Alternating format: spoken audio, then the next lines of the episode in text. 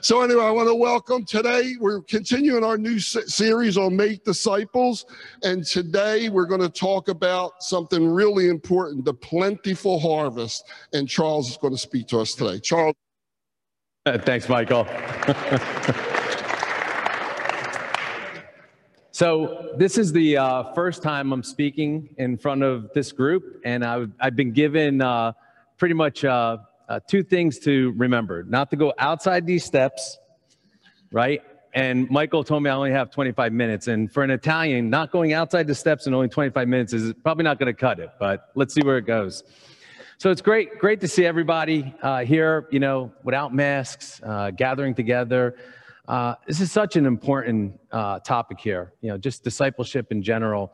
And, you know, I'm going to talk about the plentiful harvest, right? So I thought I would start with uh, uh, Matthew 9, uh, 36 and 37. I need my glasses since I'm getting, I'm getting to that age where I, I can't see anything anymore. So Matthew 9, 36, 37. Then he said to his disciples, The harvest is plentiful, but the laborers are few. Therefore, pray earnestly to the Lord of the harvest to send out laborers in his harvest. So you know, I was I was reading that, and I read it a couple of times, and I said, you know, this this is a you know a, kind of like a problem statement almost, right? We, we have a great need, and we don't have enough uh, laborers out in the field for the harvest. Uh, and I'm looking at that, and I'm thinking to myself, this is actually an unbelievable opportunity for us, especially us as men in the church right? The, the laborers that we need to touch people and connect with people uh, and to bring folks closer to the Lord uh, through relationship with the Lord. This is a great opportunity for all of us. And Jesus laid this out as a command to pray for this uh, because of the need. And, and you know, I, I, I don't have to say it, uh, but I mean, I think everybody's experienced this over the last 15 months. Uh, I, I think the harvest has become even greater and the laborers have become even less.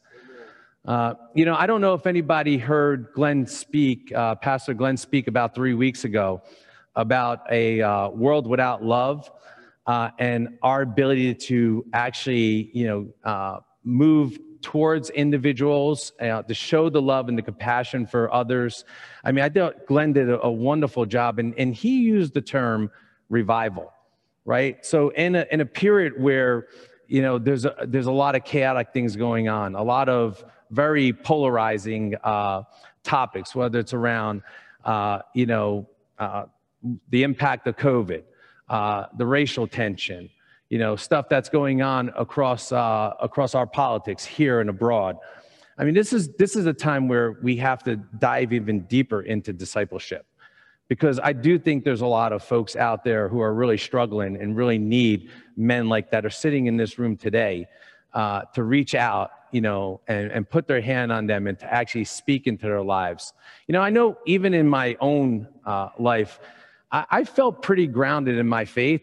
Uh, and about 15 months ago, over the course of this last 15 months, I was trying to think of how do I visualize kind of where I'm, where I am in my faith, faith today. So I, I was thinking, if I was fully grounded in my faith today, you know, this was 15 months ago, I feel like I've kind of drifted a little bit. And I think a lot of that is because, you know, we haven't had this interaction with each other, right? We, we had a men's event, you know, back in April, and it was amazing. You know, 350 plus people showed up. I mean, I think there's just a thirst out there for, for uh, wanting to connect wanting to be a, a part of a community of, of Christian believers. Uh, and, and that's what that's what this talk's all about is, is how do we how do we in community continue to connect beyond this room into the lives of other folks uh, you know either in our community or even outside of our community you know i know i don't know the story of everybody in this room but i know uh, we used to have a table five over here that every time we came here in Band of Brothers, we'd have to get additional chairs from the side. Uh, and I look at table five, and and you know, to me, you know, I'm gonna, I know I'm gonna leave this room with a commitment to get table five reassembled, right, with a with a a, bunch of, of men that that really spoke into my life. Uh, You know, I know for me, me getting to this seat in table five uh, a year plus ago was because of a gentleman who spoke into my life, David Ross. Uh, you know, I was in a position where I was just, you know, working nonstop. Uh, you know, I was flying all over to, over to North America with uh, my business, uh, spending a lot less time with my family. And I remember Dave coming to me and saying, Hey, I think you need to get yourself into a Christian based program. So he invited me to, uh, at that point, it was Wild at Heart, and then evolved into the, the overall Timothy Project. And it was, it was an unbelievable, you know, program that, that I was able to, you know, latch on to, you know, develop relationships with a community of men who constantly spoke into my life. And I'll tell you, in, a, in about a two year period, my stress level went from here down to here. Because what they told me was, you know, all those things you're worrying about, all those things that you're concerned about, you know, give that up to God. You know, you know, I wasn't able to sleep at night. Uh, I wasn't able to, you know, spend a, the quality time I wanted with my family. Uh, but it was that group of men that really spent time with me and really helped disciple to me so that I can grow deeper in my faith, so that I know I didn't have to worry about a lot of these things. You know, God had his plan for me had his plan for my life. And that's what we need. And, and we need more men like Dave Rosses of the world, all the men in this room to really, you know, spend some time, uh, you know, uh, looking at, you know, the people that you know, the people that may be struggling, the people that we could bring, you know, to Christ. Because it's not through us, right? It's, uh, it's obviously, you know, through the Holy Spirit. And, and that Holy Spirit guides us in helping others, you know, really uh, start their relationship with Christ. So uh, I wanted to just uh, talk about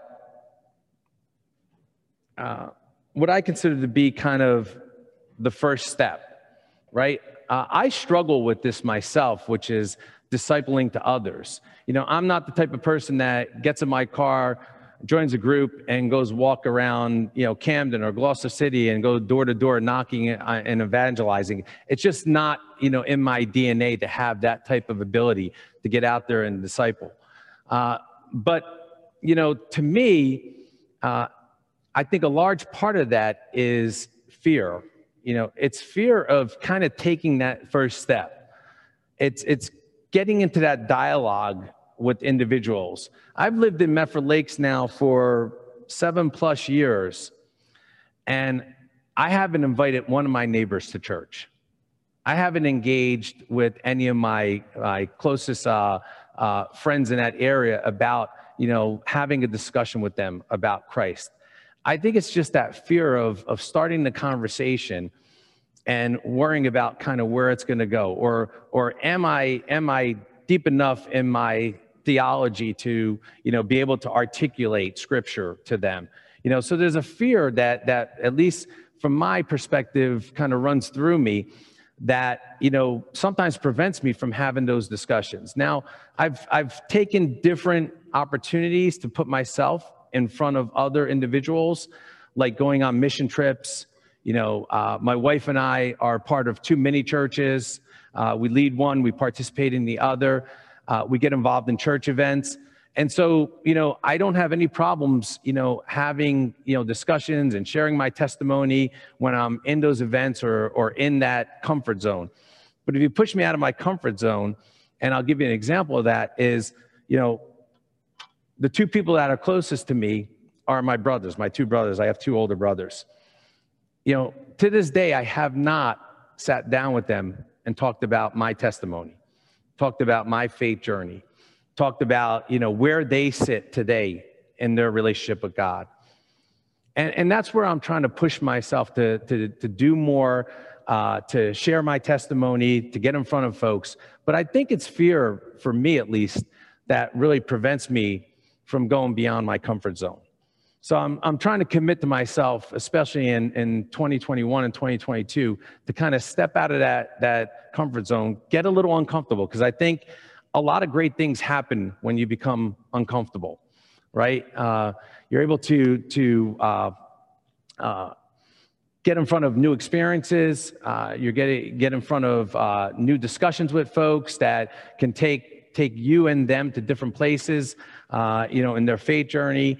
And I just think I, it's time for me to commit to to moving past my my comfort zone getting out of my my uh, comfort zone. You know, it's interesting. Uh, a quick story. Uh, years ago, probably about seven years ago, uh, I have a, a, younger son. I have two sons. I have an older son, Nicholas, who's 23, and a younger son who's 21. My oldest son has special needs and just a beautiful boy, experiences life. He has, he has no fear at all, right? He just attacks whatever he goes after, right? Uh, my youngest son is, is very rooted in his faith. He actually grew up in the church here, uh, had unbelievable youth leaders. I mean, just really fed into, into his, uh, his faith journey. Well, it's interesting. I was in my house one day, and we have a house where the back kitchen butts up against our deck that goes out to the back. And we have these windows that kind of uh, uh, open up outward. And so I was just in the kitchen cleaning up, uh, and I overheard, and I wasn't eavesdrop, eavesdropping, but I overheard him and a group of his friends, and they were about 14 at this time, uh, talking to one of their friends, which I knew was, was an atheist because we know the mom and dad, and I know they're just staunch atheists, right? And this, this is a group of 14 year olds now, and this is you know, getting getting out of your your comfort zone, right? I start to hear his friends start having discussions with with their friend about, you know, why does he not believe in Jesus Christ? Not really like hitting him over the head with the Bible and saying, no, you need to have Christ in your life, so and so. They're just asking questions about, you know, being inquisitive, like, why, why, why do you dismiss Jesus Christ? The the story of Jesus Christ, the the uh, the story of the Bible, and so on. And it was just interesting. I'm sitting here saying, you know, I'm 45 years old. I can't get out of my comfort zone to have these discussions. And here's a group of 14 year olds having this discussion with one of their friends that they had a concern with. I mean, they want to see their friend in heaven, right? They want their friend to have the same relationship they have with Jesus Christ. And I'm sitting there saying, if that's not a lesson, you know, nothing is because I'm listening to the story unfold and I could just hear the softening of, of their friend's heart, you know, talking back. So, well, tell me, tell me about Jesus Christ. You know, it's just, just wonderful to see, see those types of things in action. I was, uh, I think probably a lot of folks here probably know Peter Hackett. Uh, so Peter Hackett and Beth Hackett were in town from Colorado a few weeks back, and they were spending some time with us. And Peter was telling a story that, you know, he was in Colorado, he was in downtown Denver. You know, he's driving his car. There's a gentleman on the side of the road, just, you know, homeless, you know. Uh, so Peter says, you know, something just came over him. He just stopped his car, got out of his car, started having a discussion uh, with this gentleman, found out that he was trying to get to California, had no money, you know, was, was really disheveled, really needed food, needed, needed some, some care. And Peter was telling me a story that he literally invited the gentleman to his car, gave him a Bible that he had in the back seat, took him to his house, you know, got him fed, got him showered up, and him and Beth bought them a plane ticket to, to bought the gentleman a plane ticket to California, where he needed to go. I mean, it's acts like that that I see uh, where people just kind of just react, right? They're, they're not only helping someone, but they're also talking about Christ, right? Peter spent some time with the gentleman talking about, you know, where is he in his, his faith journey? Uh, I just love to see those types of examples because it really energizes me, right? And and hopefully at some point, you know, I'll walk past my fear, take that first step, and and move into a place where you know I can continue to to hopefully impact uh, uh, other individuals in their faith journey. So I put two verses out there uh, that I tend to lean on uh, when I'm really, you know, feeling like you know, I want to move from my comfort zone to my uh, a little bit of being uncomfortable. One is uh, 2 Timothy uh, 2 1 and 2. You then, my child, be strengthened by the grace that is in Jesus Christ. And what you have heard from me in the presence of many witnesses, entrust to faithful men who will be able to teach others. You know, when I read that, I was thinking about FAC. Uh, when I reread it, I was thinking about the legacy that Marty has left, right, and will be transitioning out of. The amount of folks that have probably come through FAC's doors, right, have to be in the thousands upon thousands that, you know, uh, were impacted, you know, not by Marty, but through the church, through Christ. Uh, and I'm thinking about that legacy, and the, it's not the thousands that came in. I could just imagine in my head, I could visualize the thousands upon thousands that people that they touched, whether it was folks that went into ministry, uh, individuals like myself who can go and, and, and disciple to others. I mean, I'm just amazed. To me, you know, discipleship and, you know, talking about us being the laborers here is really what our legacy should be about, right? It's not about how big your house is, how much money you have in your bank, how much, you know, how many cars you drive. I mean, the, the ability for us to impact even one person is a better legacy than all those material things I just mentioned. And then the second one, the second one was, but you will receive power when the Holy Spirit has come upon you, and you will be my witnesses in Jerusalem and, and all Judea and Samaria and to the ends of the earth. You know, it was interesting when I, when I asked my uh, youngest son, I said, you know, what, what kind of prompted you into having that discussion with, with your friend? He said, I don't know, Dad, the Holy Spirit came on us and we figured we had to act. And, and he said, I said, well, how did you know what to say? And he said, he said, I don't have to worry about knowing what to say. You know, whatever comes out of my mouth is going to be Christ centered. And it's really going to be something that is, is really driven by Christ and not me. And, and I was just floored by his, his response. The uh, last point I want to make, if you can go to the next slide, is around patience. so I'm like the cartoons to the, the right here. right? I'm like, I, when I talk to someone and we get into a really deep conversation and we're, we're talking about our faith and we're talking about our testimonies, or we're talking to someone who may be a non believer, right? I want like instant results, right? It's just the way I'm wired. It's just, you know, the, they're like, hey, God, I really am praying for this and I hope this happens like tomorrow, right? But I do think we gotta, we gotta be careful in this because I do think, you know, we gotta be patient with folks because I, I know I've come uh, into encounters where, you know, I would love to see a transformation happen overnight, and I know it's not going to. Right, whether it's family members that that uh, I have, I have some family members on my my wife's side that are going through some trials and tribulations, and I know that transformation is not going to take place overnight. I know it, it has to be a journey, uh, and sometimes sometimes it does. Sometimes people have an epiphany. Sometimes the transformation happens immediately, but I think a lot of times you know, it's more around us being patient, you know, planting the seed, right? It's, it's more important for us to plant the seed and let God work, you know, and, and take that seed and move it forward, right? We're not the ones that are going to be able to bring uh, individuals to Christ. You know, Christ is going to be able to bring individuals to Christ. Uh, we just are there as a conduit to plant a seed. You know, I have a, a, a story I just wanted to uh, bring up here. Uh, I guess it was around three years ago, my wife and I decided we were going to uh, become alpha leaders. So we worked with Dave Shoemaker and uh, we became alpha leaders.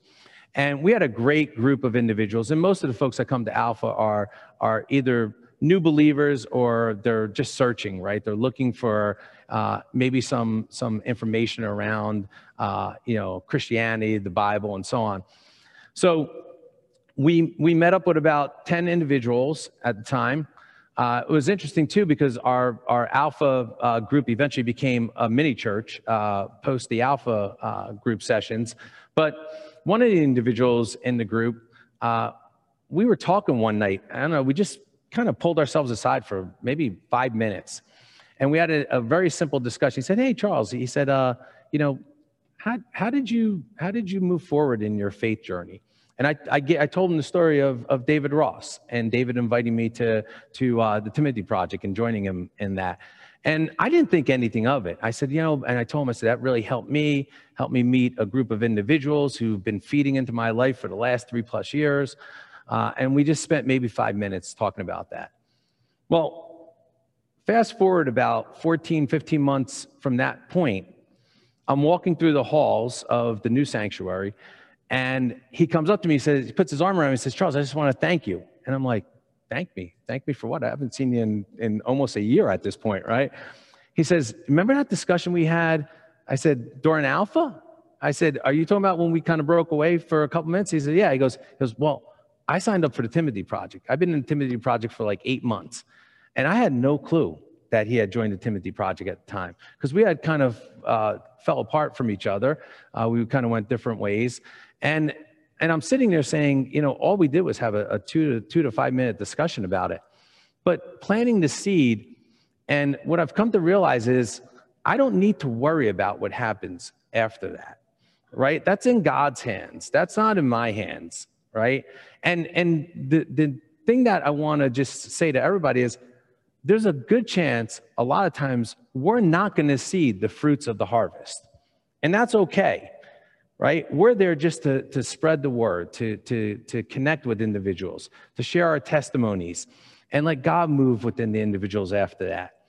I mean, I really, I really think that, you know, it's great when you do see the fruit happen, but, you know, I think it's, you know, important to understand that you have to be patient, but also you, you shouldn't expect to see the fruit. Let that happen on its own. So there's a couple couple scripture verses here that I put uh, as it comes uh, uh, that I wanted to just kind of uh, lay out there for everyone, which is Galatians 6 9. Let us not become weary in doing good, for at the proper time we will reap a harvest if we do not give up. And then also put in Romans 12 12. Be joyful in hope, patient in affliction, faithful in prayer. And I just wanted to, uh, to close uh, by saying, we've been, we've been given a, a great opportunity. I mean, Jesus commands us to move forward in, in discipleship. Uh, you know, again, you know, based on where we are today, the harvest is, is great. I mean, it really is. And, and unfortunately, laborers are few. But I don't see that as a problem. I see that as a great opportunity for all of us. I mean, I see that as our ability to make an impact on individuals. So, what I put up there in, in questions before I, I close in prayer is uh, two questions for us to contemplate. One is, what prevents us or prevents you from engaging with others to reap the harvest? You know, uh, one of the things uh, we do at, at my work, which is kind of interesting, uh, is when we're together, I, am a consultant, so I, I, I, fly around a lot. So a lot of times I don't get a chance to uh, meet up with a lot of our consultants unless we're going to uh, visit a client. So I remember being at uh, a dinner with a, a, bunch of my consultants, and we're sitting around the table at dinner, and one of the ladies says, "Hey, I have a great idea," and and we we don't have any problems uh, articulating our faith and our testimonies at work. Uh, we just have a very, very open culture and, and no one really shies away from it. And she said, let's go around the table. And I like for everybody to talk about who had the biggest influence on your faith journey. And it was so cool. I was like going around, I obviously told the Dave Ross story, but to hear everybody else's story, you know, maybe that's something we can do, you know, during our table breakouts. Like who influenced us and how do we replicate that, right? Because that's what we need. We need this to kind of be the, the rock in the pond that keeps trickling further and further out and impacts more and more individuals. So that's the first thing is what, what prevents us from engaging with others to reap the harvest? And what are some ways that that you've been engaged with others where you have seen the fruit? You have seen you have seen it work in individuals and and impact individuals and move individuals. Because you know we have a great great opportunity with seth transitioning in as our our senior pastor right now to really kind of blow the doors off this church right? Bring in more and more individuals you know not for the benefit of the the physical church but for the benefit of the people so that they have a place that they can connect with God, build a relationship, and we could help in that story with them. You know, I know all the men in this in this room here, just the fact that you're here today, uh, I know you guys have an unbelievable faith, and and I know you guys could have an unbelievable impact on on folks that you you uh, encounter in your lives. So, with that, I just want to close in prayer, uh, and then uh, we can break out and talk a little bit about uh, this during our table uh, uh, breakouts. So, Lord, uh, I ask that you make us fearless in this opportunity to disciple to others. Lord, I know it's not always easy to take that first step or to be patient, to see the fruit. But Lord, I, I, just ask that you move in, in the great men in this room uh, use us uh, through the Holy Spirit to have a great impact on your harvest, Lord. Lord, we love you. Uh, we raise everything up in your beautiful son's name. Amen. Thank you, everybody. I appreciate it. Good job. Thank you so much, man. Thank you for the opportunity.